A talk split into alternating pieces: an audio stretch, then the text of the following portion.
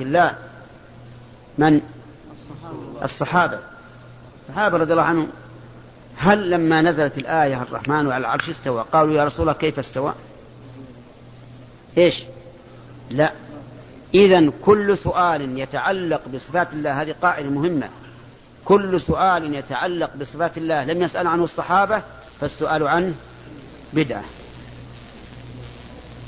ينزل ربنا إلى السماء الدنيا كيف ينزل؟ ماذا تقولون في هذا الكلام؟ بدعة ولا سنة؟ بدعة ليش؟ لأن الصحابة ما سألوا عنه. يأتي للقضاء بين عباده وجاء ربك والملك صفا صفا. كيف يجي؟ واحد يسأل يقول كيف يجي؟ مش تقولون؟ السؤال عنه بدعة. ما سأل عنه السابقون. الصحابة رضي الله عنهم ما أحرصوا منا على العلم. وأتقى منا لله. هذه واحدة السؤال عنه بدعة. أيضا السؤال عنه بدعة لأنه ديدان أهل البدع ديدن أهل البدع. ديدن أهل البدع أهل البدع دائما يسألون عن كيفية الصفات من أجل أن يحرجوا أهل السنة الذين يثبتونه. فصار معنى فصار قوله بدعة له وجهان. الوجه الأول ها؟ أنه مبتدع لم يسأل عنه الصحابة. والثاني أنه ديدن أهل البدع. هم الذين يسألون عن كيفية صفات الله. ولهذا قال بعض السلف من علماء من علماء هذه الأمة إذا قال لك الجهمي والجهمية معطلة ينكرون الصفات. إذا قال لك الجهمي إن الله ينزل إلى السماء الدنيا فكيف ينزل؟ فقل له كيف هو بذاته؟ كيف هو بذاته؟ الجهمي ما يستطيع يكيف. سيقول لا علم لي بكيفية ذاته. قل له أنا لا علم لي بكيفية صفاته لأن العلم بكيفية الصفات فرع عن العلم بإيش؟ بكيفية الذات. فإذا كنا لا نعلم كيفية ذاته فلا يمكن أن نعلم كيفية, كيفية صفاته. وقال آخر من علماء أهل السنة علماء السلف إذا قال لك الجهمي إن الله ينزل إلى السماء فكيف ينزل؟ فقل له إن الله أخ... إن الرسول صلى الله عليه وآله وسلم أخبرنا أنه ينزل ولم يخبرنا كيف ينزل؟ كلمات يسيرة من السلف فيها خير وبركة. الأول استدل عليه استدلالا عقليا والثاني استدلالا سمعيا. تعرفون الفرق بين السمع والعقل؟ طيب الأول الذي قال اسأله كيف هو بذاته استدل إيش؟ على نفي العلم بالكيفية استدلالا عقليا. قال الذي لا تعلم كيفية ذاته لا يمكن أن تعلم كيفية صفاته عقلا. الثاني استدل إيش؟ استدلالا سمعيا بالنص. قال أخبرنا أنه ينزل ولم يخبرنا كيف ينزل فعدم إخباره بكيفية النزول يعني أنه غير معلوم غير معقول لنا. السؤال عنه بدعة وما أراك إلا مبتدعا فأمر به فأخرج. فيه أيضا نقطة ثانية نضيفها إلى ما قاله الإمام مالك رحمه الله. السؤال عن كيفية الاستواء مع كونه بدعة من التنطع في دين الله. تنطع يعني التعمق في الدين. التعمق في الدين والسؤال عما لم تخبر عنه هذا هلاك. لقول النبي صلى الله عليه وآله وسلم هلك المتنطعون هلك المتنطعون هلك المتنطعون هلك. وهذا يحتمل أن يكون خبرا وأن يكون دعاء. وعلى كل حال فهو تحذير من التنطع في دين الله. اجعل الأمور على ظاهرها. يذكر أن أمير المؤمنين عمر بن الخطاب رضي الله عنه مر بحوض حوض إبل. فأصاب صاحبا له معه رجل يمشي فأصابه من ماء الحوض. فقال الرجل الذي أصابه الماء يا صاحب الحوض هل الماء نجس؟ فقال عمر يا صاحب الحوض لا تخبرنا. يا صاحب الحوض لا تخبرنا. لماذا؟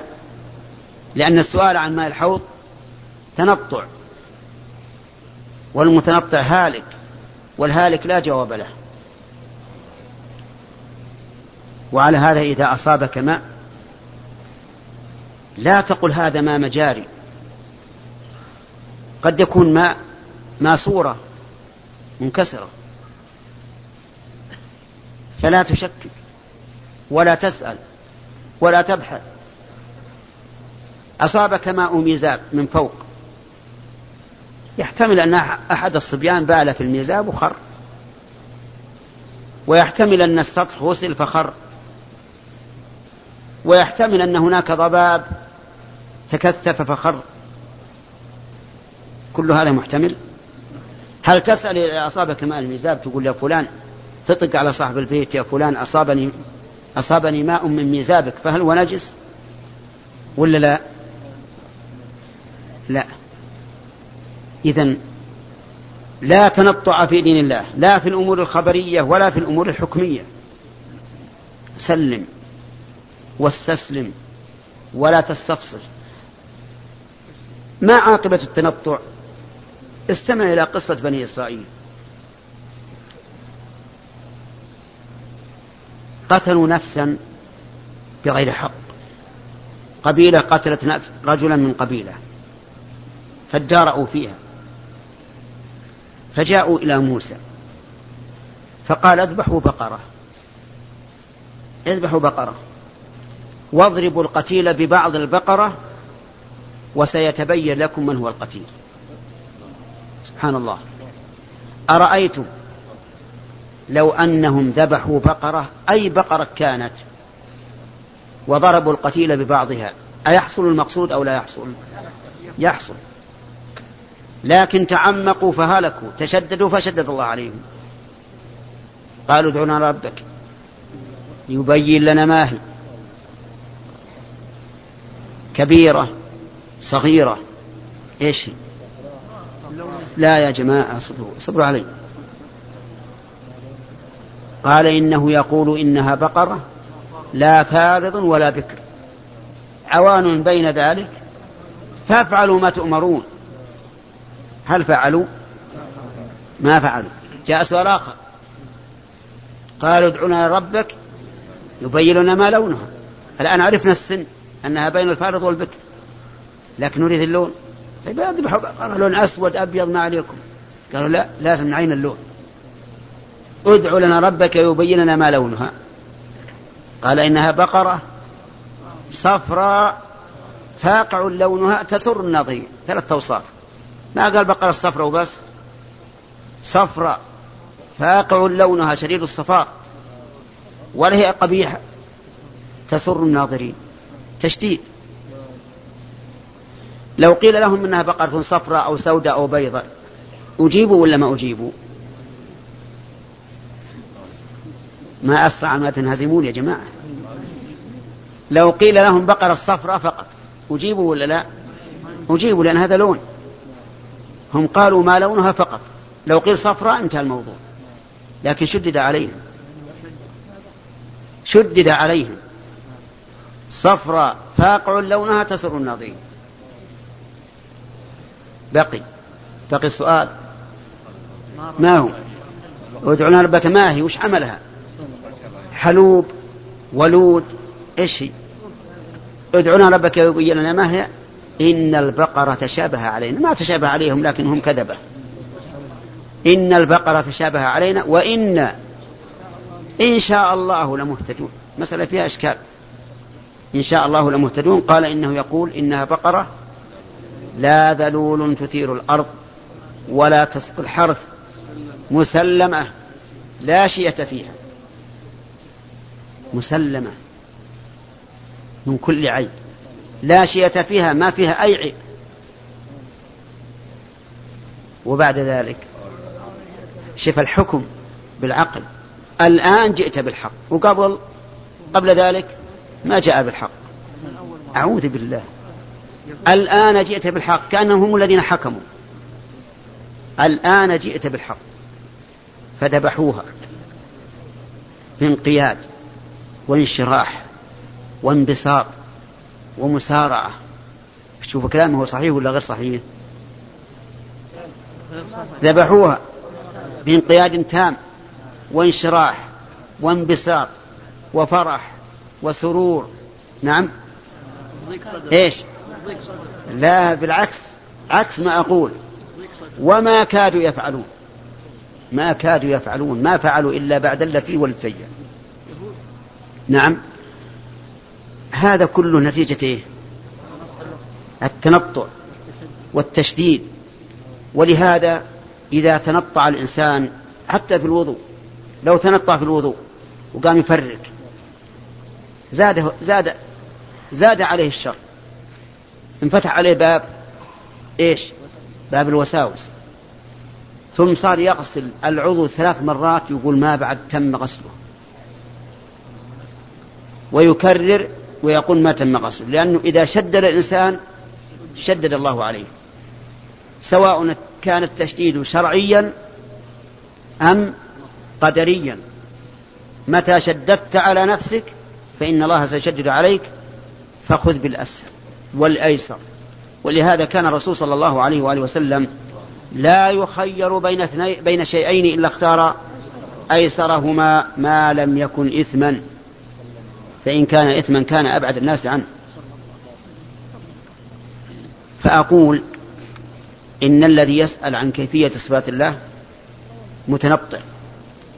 والواجب في هذه الأمور الخبرية الغيبية التسليم التام وألا نسأل عما سوى ذلك. بعض الشباب قال إن الله ينزل إلى السماء الدنيا حين يبقى ثلث الليل الآخر. أرجو أن أرجع. إذا نثبت أن معنى قوله تعالى الرحمن على العرش استوى أي على وارتفع بدون تمثيل وبدون تكييف. نحن نشهد أن علو الله على عرشه ليس كعلو الإنسان على البعيد لأن الله يقول ليس كمثله شيء. ونحن نقف فلا نكيف صفات الله لأننا لم نعلم لم نعلم عن كيفية صفاته ثم إن أي كيفية تقدرها في ذهنك أو تنطق بها بلسانك فأنت كاذب. لأن ما عندك علم. طيب من التنطع أن بعض الناس حين آمن وصدق وسلم بأن الله ينزل إلى السماء الدنيا حين يبقى ثلث الليل الآخر. كما ثبت ذلك بالأحاديث العديدة التي عدها بعض العلماء من المتواتر.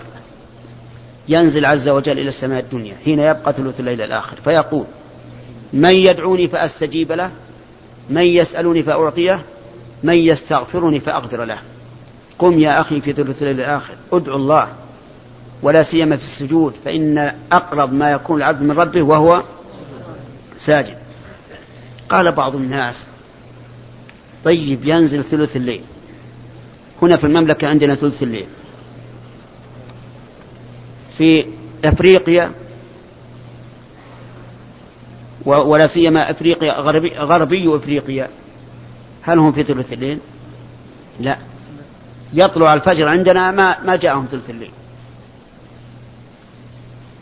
إذا إذا طلع الفجر عندنا انتهى وقت النزول الإلهي لكن بقي أهل المغرب كيف يكون نازلا عندهم؟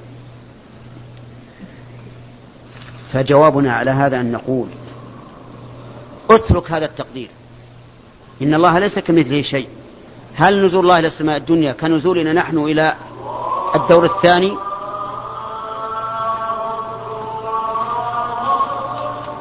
الله أكبر الله أكبر. إجابة المؤذن سنة أن تقول مثل ما يقول المؤذن إلا في كلمتين حي على الصلاة حي على الفلاح فتقول لا حول ولا قوة إلا بالله. حتى في أذان الفجر إذا قال الصلاة خير من النوم تقول الصلاة خير من النوم. ثم بعد ذلك تصلي على النبي صلى الله عليه وآله وسلم وتقول اللهم رب هذه الدعوة التامة والصلاة القائمة آت محمدا الوسيلة والفضيلة وبعثه مقاما محمودا الذي وعدته إنك لا تخلف الميعاد. ثم تدعو الله بما شئت. فإنه قد ورد عن رسول الله صلى الله عليه وآله وسلم أن الدعاء بين الأذان والإقامة لا يرد. نحن نتكلم على التعمق والتنطع فإذا قال قائل إن الله ينزل إلى السماء الدنيا في ثلث الليل الآخر وثلث الليل الآخر يتنقل من قارة إلى أخرى فكيف تكون الحال؟ نقول أولا سؤالك هذا. إيش؟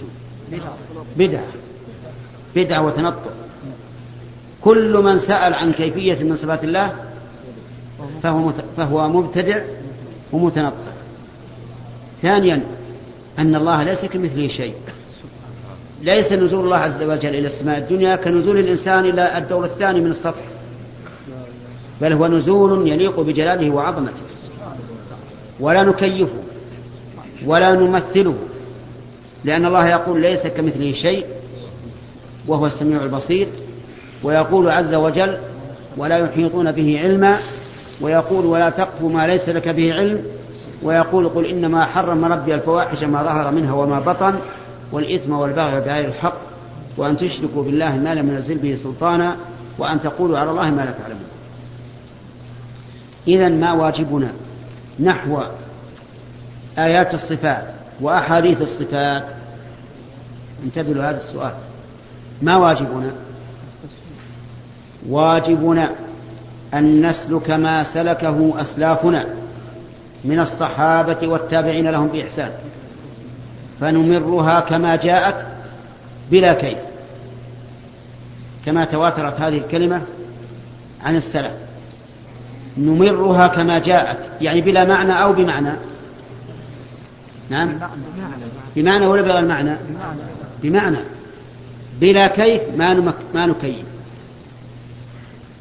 وبلا تمثيل ولا نمثل؟ لا نمثل. لا نمثل.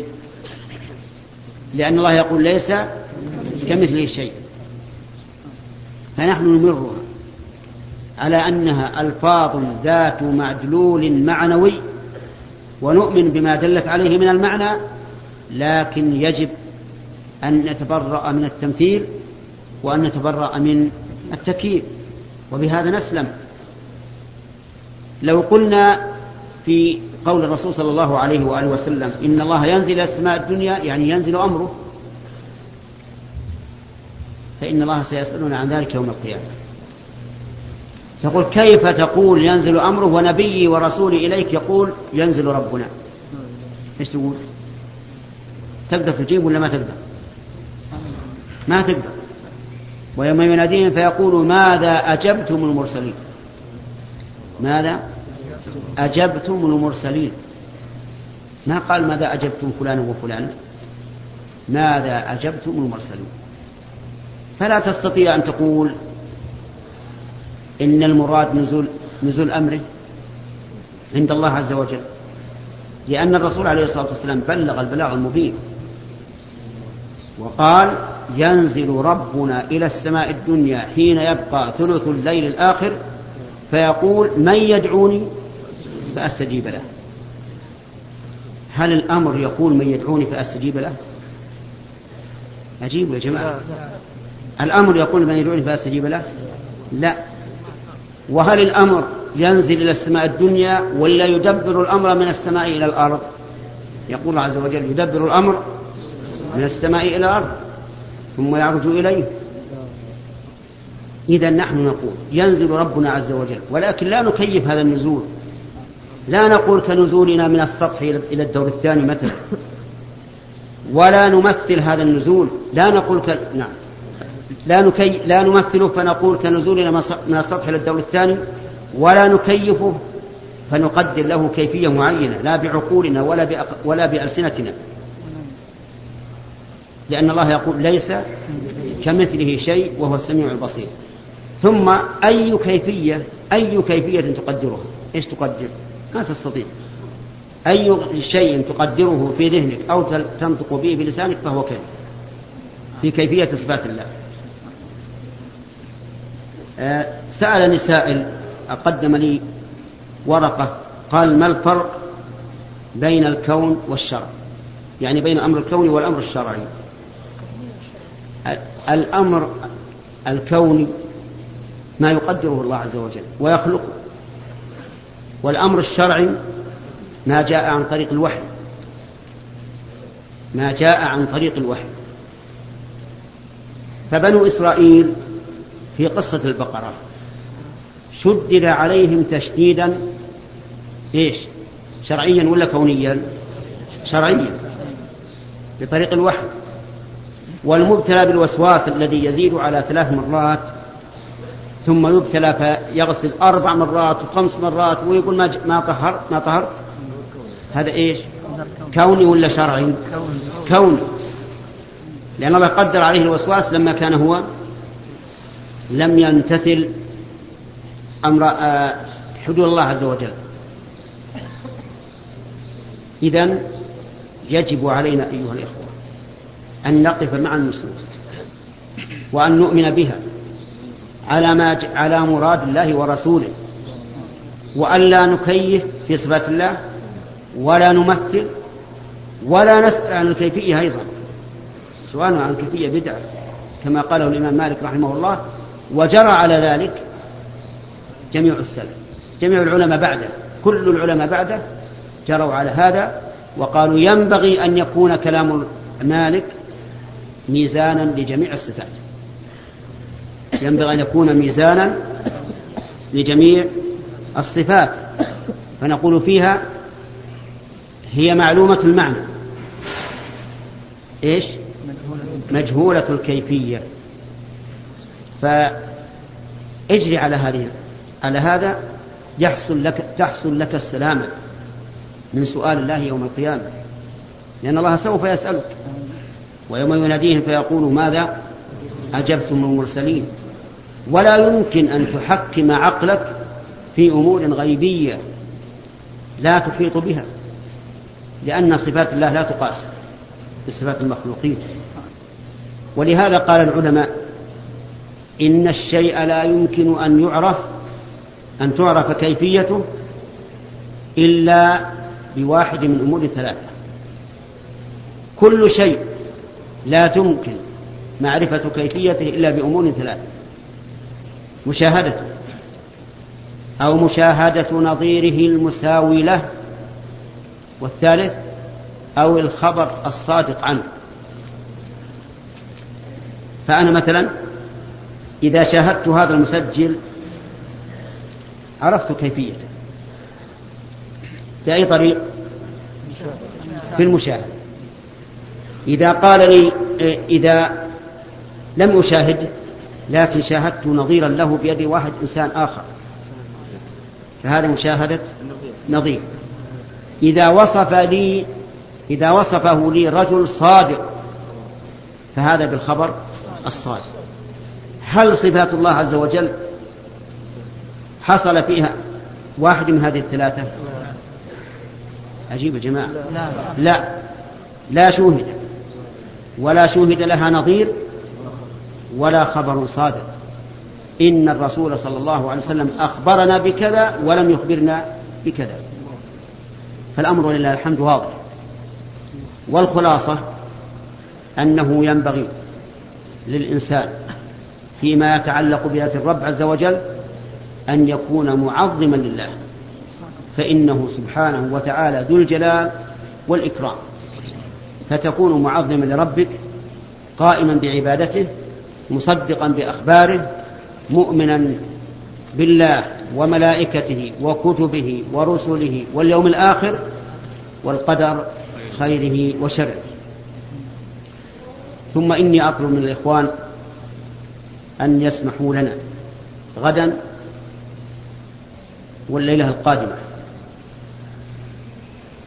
غدا في الصباح وكذلك في الليلة القادمة وإذا سامحوا لي فأرجو الله لي ولهم السماح والعفو وإن شاء الله تعالى الأيام مقبلة. الآن الآن نبدأ بالأسئلة. يقول السائل توفي الزوج بعد أن بعد أن وضعت زوجته بثلاثة أيام فقط فهل تعتد وكم مدة العدة؟ كيف؟ بعد أن مات. يقول توفي الزوج بعد أن وضعت زوجته. وضعت بعد ما توفي. المقلوب السؤال. أي الظاهر هو عكس. السائل موجود؟ هو يريد أن الزوج توفي بعد وضع امرأته أو أن الزوجة وضعت بعد موت زوجها؟ نعم. ها؟ وضعت ثم مات الزوج بعد ثلاثة أيام. الزوج ما عليه عدة. يقول وضعت ثم مات الزوج. يقول الشيخ توفي طيب. الزوج بعد أن وضعت زوجته بثلاثة أيام فقط. طيب فهل تعتد وكم مدة العدة؟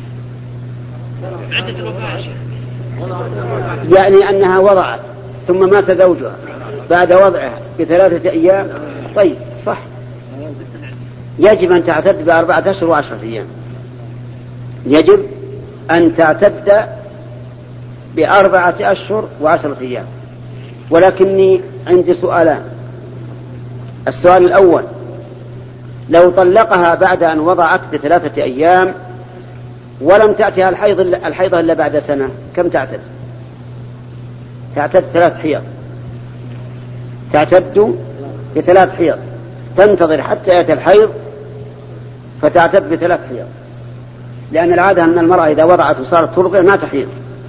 لا هذا العادة. فنقول إذا طلقها بعد أن وضعت ولم يأتيها الحيض نظرا لكونها ترضع تنتظر حتى يأتيها الحيض ثم تعتد بثلاث حيض فصارت عدة الطلاق الآن أكثر من عدة الوفاة. كم عدة الوفاة؟ أربعة أشهر وعشرة أيام. هذه مسألة. المسألة الثانية رجل مات وزوجته في الطلق. تطلق. ثم وضعت قبل أن يغسل. فهل تعتد بعد الم... بعد بعد ذلك؟ أو تنتهي عدتها بوضع الحمل؟ تنتهي عدتها بوضع الحمل. فتكون هذه المرأة الآن انتهت عدتها من زوجها قبل أن يدفن. لقوله تعالى وأولاة الأحمال أجلهن أن يضعن حملهن. طيب المسألة الثالثة. عقد رجل على امرأة وأعطاها مئة ألف مهر. لها عدة. يجب أن تعتد بأربعة أشهر وعشر. ولها المهر كاملا مئة ألف. تؤخذ من التركة قبل كل شيء. ولها الميراث. لا بعد نعم بعد إيه. صار الآن تعتد. ولها المهر كاملا. ولها الميراث كاملا. فإذا كان زوجها ليس ليس له أولاد كم ترث؟ الربع. ترث الربع. فجاءها ربع التركة. والصداق كاملا وألزمناها بالعدة مع أنه ما دخل عليها ولو طلقها ولو طلقها قبل أن يدخل ويخلو بها فليس عليها عدة. سبحان الله الوفاة عليها عدة والطلاق ما عليها عدة. نعم. يا أيها الذين آمنوا إذا نكحتم المؤمنات ثم طلقتموهن من قبل أن تمسوهن فما لكم عليهن من عدة تعتدونها. وفي الوفاة والذين يتوفون منكم ويذرون أزواجا يتربصن بأنفسهن أربعة أشهر وعشرة. وفي الميراث ولهن الربع مما ترك للزوجات ولا ذكر الدخول فهذا هو الفرق. هذا كتاب الله عز وجل. نعم. يقول السائل فضيلة الشيخ هل يجوز أن يجمع هل يجوز أن يجمع العصر إلى الجمعة؟ إيش؟ اي نعم. هل يجوز أن يجمع العصر إلى الجمعة؟ أو ال... الجمعة إلى العصر ولا العصر إلى الجمعة؟ كلها ما يخالف. لا يجوز أن يجمع العصر إلى الجمعة ولا الجمعة إلى العصر. ولو كان مسافرا. لماذا؟ لأن الجمع إنما يكون بين الظهر والعصر. والجمعة ليست ظهرا بل بينها وبين الظهر أكثر من عشرين فرق. بين الجمعة وبين الظهر أكثر من عشرين فرقا. والأحاديث الواردة عن النبي صلى الله عليه وآله وسلم في الجمع إنما هو بين إيش؟ الظهر والعصر أو المغرب والعشاء. فلا يجوز أن يجمع بين العصر والجمعة. لا جمع تقديم ولا جمع تأخير. ولو كان مسافرا. طيب لو قال قائل متفقه. إذا نوى المسافر الظهر خلف الإمام الذي يصلي الجمعة هل يجمع إليه العصر؟ قلنا نعم يجمع إليه العصر لكنه مسكين. فاته أجر الجمعة وأجر الجمعة يعادل أجر الجمع بل هو أكثر منه بكثير. لأن الجمعة لها أجر عظيم. ظل عنها اليهود والنصارى وهدت إليها هذه الأمة ولله الحمد. اليهود لهم السبت جمعتهم السبت. والنصارى جمعتهم الأحد وهو خلاف الأصل. ولكن الله تعالى هدى هذه الأمة ولله الحمد فصارت جمعتها هي يوم الجمعة. نعم. يقول الساعة الساعة 9 يا جماعة. نعم. نعم. يقول السائل فضيلة الشيخ ما حكم شرب حبوب منع الدورة الشهرية للنساء في شهر رمضان من أجل الصيام؟ الذي أرى أن المرأة لا لا تشرب دواء ولا تأكل حبوبا لمنع الحمل من أجل الصيام. لأنه ثبت عندنا من الناحية الطبية أن هذه الحبوب والشراب له أثر سيء على المرأة في رحمها وفي دمها وفي عصبها وفي أولادها في المستقبل. ثم ما الذي يضرها إذا أفطرت في رمضان؟ امتثالا لأمر الله ورسوله. ثم قضت بعد ذلك. ثم إن لا يضرها شيئا. ثم إني إنه من المعلوم في قواعد الطب أن الأمور الطبيعية إذا حاول الإنسان منعها فإن ذلك فإن نتيجة ذلك تكون سيئة. دع الجسد وطبيعته. اجعل كل شيء خلقه الله على على ما, ما كان. فإن ذلك أصح وأحسن.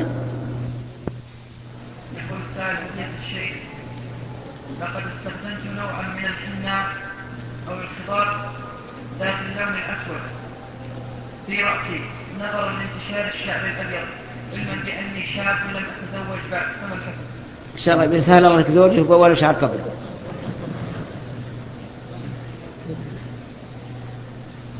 صبغ الشعر بالسواد حرام لأن النبي صلى الله عليه وآله وسلم نهى عنه. وقد ورد حديث في الوعيد عليه. ولكن بدلا من أن تصبغه بالأسود الخالص اصبغه بالحنة والكتم. الكتم أسود والحنة أصفر أو أحمر اخلطهما جميعا حتى يكون من اللون لون بين الحمرة والسواد. وبذلك تحصل على السنة وتبتعد عن هذا الإثم. ولعل الله عز وجل أن ييسر لك هذا النوع من الخضار فتخطب به رأسك حتى ييسر الله لك أمرك بزوجة صالحة. لأن الله يقول ومن يتق الله يجعل له من أمره يسرا. وأنا أشكر الأخ على هذا السؤال لأنه ما سأل إلا يريد أن يتجنب ما لا يكون جائزا.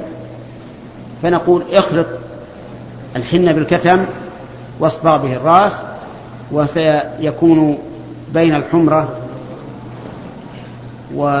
والسواد ومن العجب يا جماعة من العجب العجيب الذي لا ينقضي منه العجب. أني سمعت أن بعض النساء تصبغ رأسها الأسود بالأشهر. فيه موضة جديدة ما يسمونها الميش. الميش وما أدراك ما الميش. تصبغ الشعر الأسود بلون يعني أشهر يميل للبياض. سبحان الله العجائز يحب أن يصبغ أن البياض بالسواد وأنت شابة تصبغين السواد بالبياض. يجوز لها يجوز لها ودك ما في حاجة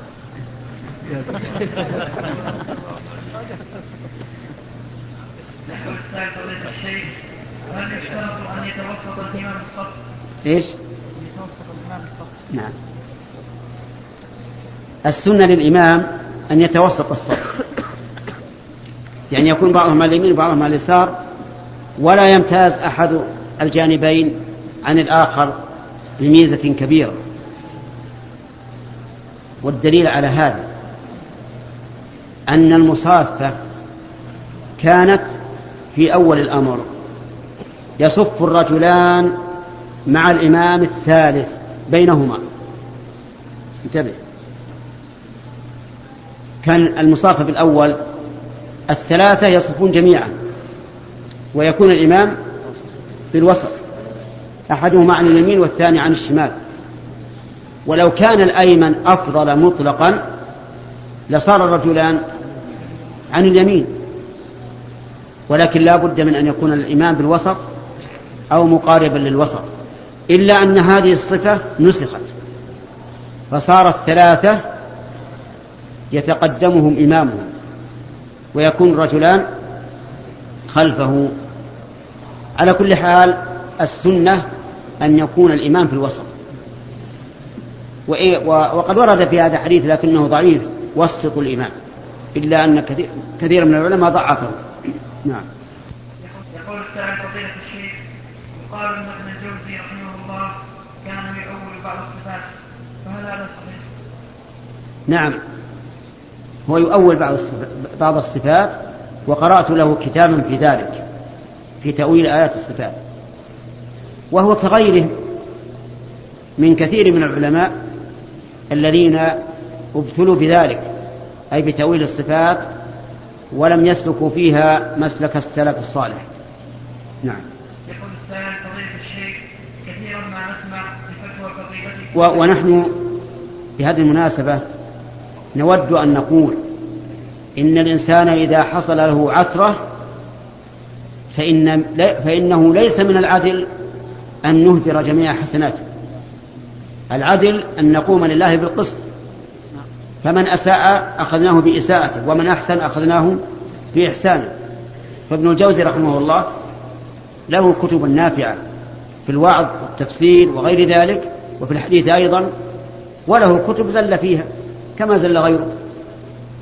فالواجب على المرء أن يكون قائما لله بالقسط. يا أيها الذين آمنوا كونوا قوامين لله شهداء بالقسط ولا يجرمنكم شنآن قوم على ألا تعدلوا اعدلوا هو أقرب للتقوى.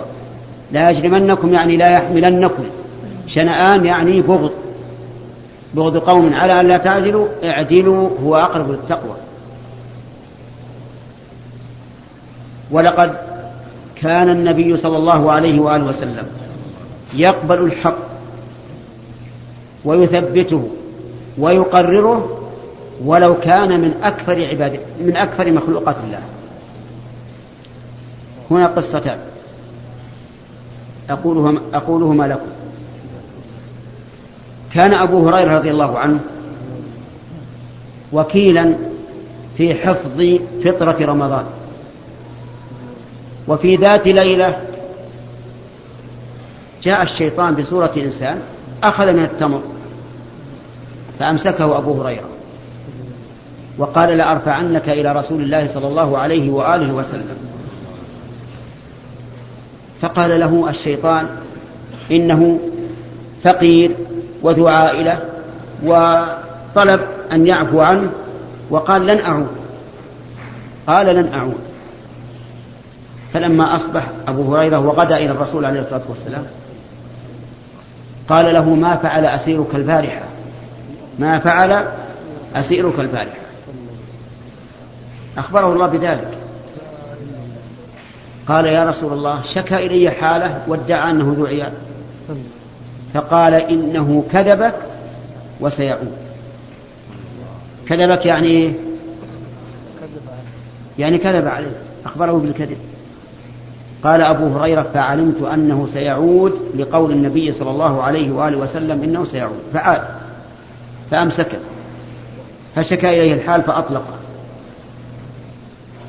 فلما غدا إلى رسول الله صلى الله عليه وآله وسلم قال له ما فعل أسيرك؟ قال ادعى. آه، شكى حاله وادعى العيال فأطلقته قال إنه كذبك وسيعود. العود هذا هو الثاني ولا الثالث؟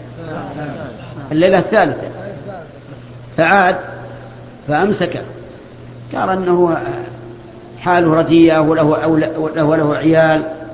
قال ما أطلقك هذه المرة حتى أسلمك الرسول عليه الصلاة والسلام. ومعلوم أن الشيطان لا يمكن أن يقابل الرسول. إذا كان عمر بن الخطاب إذا سلك طريقا سلك الشيطان طريقا آخر فما بالك بالرسول عليه الصلاة والسلام. قال اصبر ألا أدلك على شيء يمنعك مني؟ قال طيب. قال آية الكرسي. آية الكرسي إذا قرأتها في ليلة لم يزل عليك من الله حافظ ولا يقربك الشيطان حتى تصبح. سبحان الله. الله لا إله إلا هو الحي القيوم لا تأخذه سنة ولا نوم له ما في السماوات وما في الأرض. من ذا الذي يشفع عنده إلا بإذنه يعلم ما بين أيديهم وما خلفهم. ولا يحيطون بشيء من علمه إلا بما شاء وسع كرسيه السماوات والأرض ولا يؤوده حفظهما وهو العلي العظيم. هي أعظم آية في كتاب الله. سأل النبي صلى الله عليه وسلم أبي بن كعب قال له أي آية أعظم في كتاب الله؟ قال آية الكرسي فضرب على صدره وقال ليهنك العلم يا أبا المنذر. طيب. أبو هريرة لما غدا إلى الرسول عليه الصلاة والسلام في المرة الثالثة قال ما فعل أسيرك البارحة؟ قال يا رسول الله قال كذا وكذا. قال آية في كتاب الله إذا قرأتها لم يزل عليك من الله حافظ ولا يقربك شيطان حتى تصبح ماذا قال الرسول؟ قال صدقك وهو كذوب. يمكن تجي صدقه من إنسان كذوب من شخص كذوب. قال صدقك وهو كذوب. إذا أقر النبي صلى الله عليه وسلم الحق وقد جاء منين من الشيطان. جاء من الشيطان. هذه واحدة. وجاء حبر من اليهود. وحبر اليهود يعني عالم اليهود. إلى الرسول عليه الصلاة والسلام. فقال إن نجد إن نجد أن الله يجعل السماوات على إصبع والأرضين على إصبع وذكر بقية الحديث. فضحك النبي صلى الله عليه وآله وسلم تقريرا لقوله حتى بدت نواجذه ثم قرأ. وما قدر الله حق قدره والأرض جميعا قبضته يوم القيامة والسماوات مطويات بيمينه سبحانه وتعالى عما يشرك إذا الرسول عليه الصلاة والسلام أقر الحق الذي قاله اليهودي ولا لا؟ أقره إذا إذا جاءك الحق من أي إنسان فاقبله لأن هذا هو العدل. وإذا جاء الخطأ والباطل من إنسان فرده مهما كان الإنسان. وعلى هذا فكون ابن الجوزي يؤول في آيات الصفات ويقع في هذه الغلطة كما وقع فيها كثير من من العلماء لا ينسينا ذلك ما له من فضل بالنسبة لمؤلفاته الأخرى التي انتفع الناس بها. نعم. لقد استخدمت نوعا من الحناء أو الخضار ذات اللون الأسود.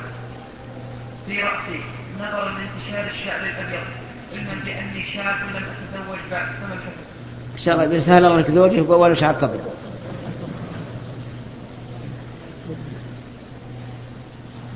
صبغ الشعر بالسواد حرام. لأن النبي صلى الله عليه وآله وسلم نهى عنه. وقد ورد حديث في الوعيد عليه. ولكن بدلا من أن تصبغه بالأسود الخالص اصبغه بالحنة والكتم. الكتم أسود والحنة أصفر أو أحمر. اخلطهما جميعا حتى يكون من اللون لون بين الحمرة والسواد. وبذلك تحصل على السنة وتبتعد عن هذا الإثم.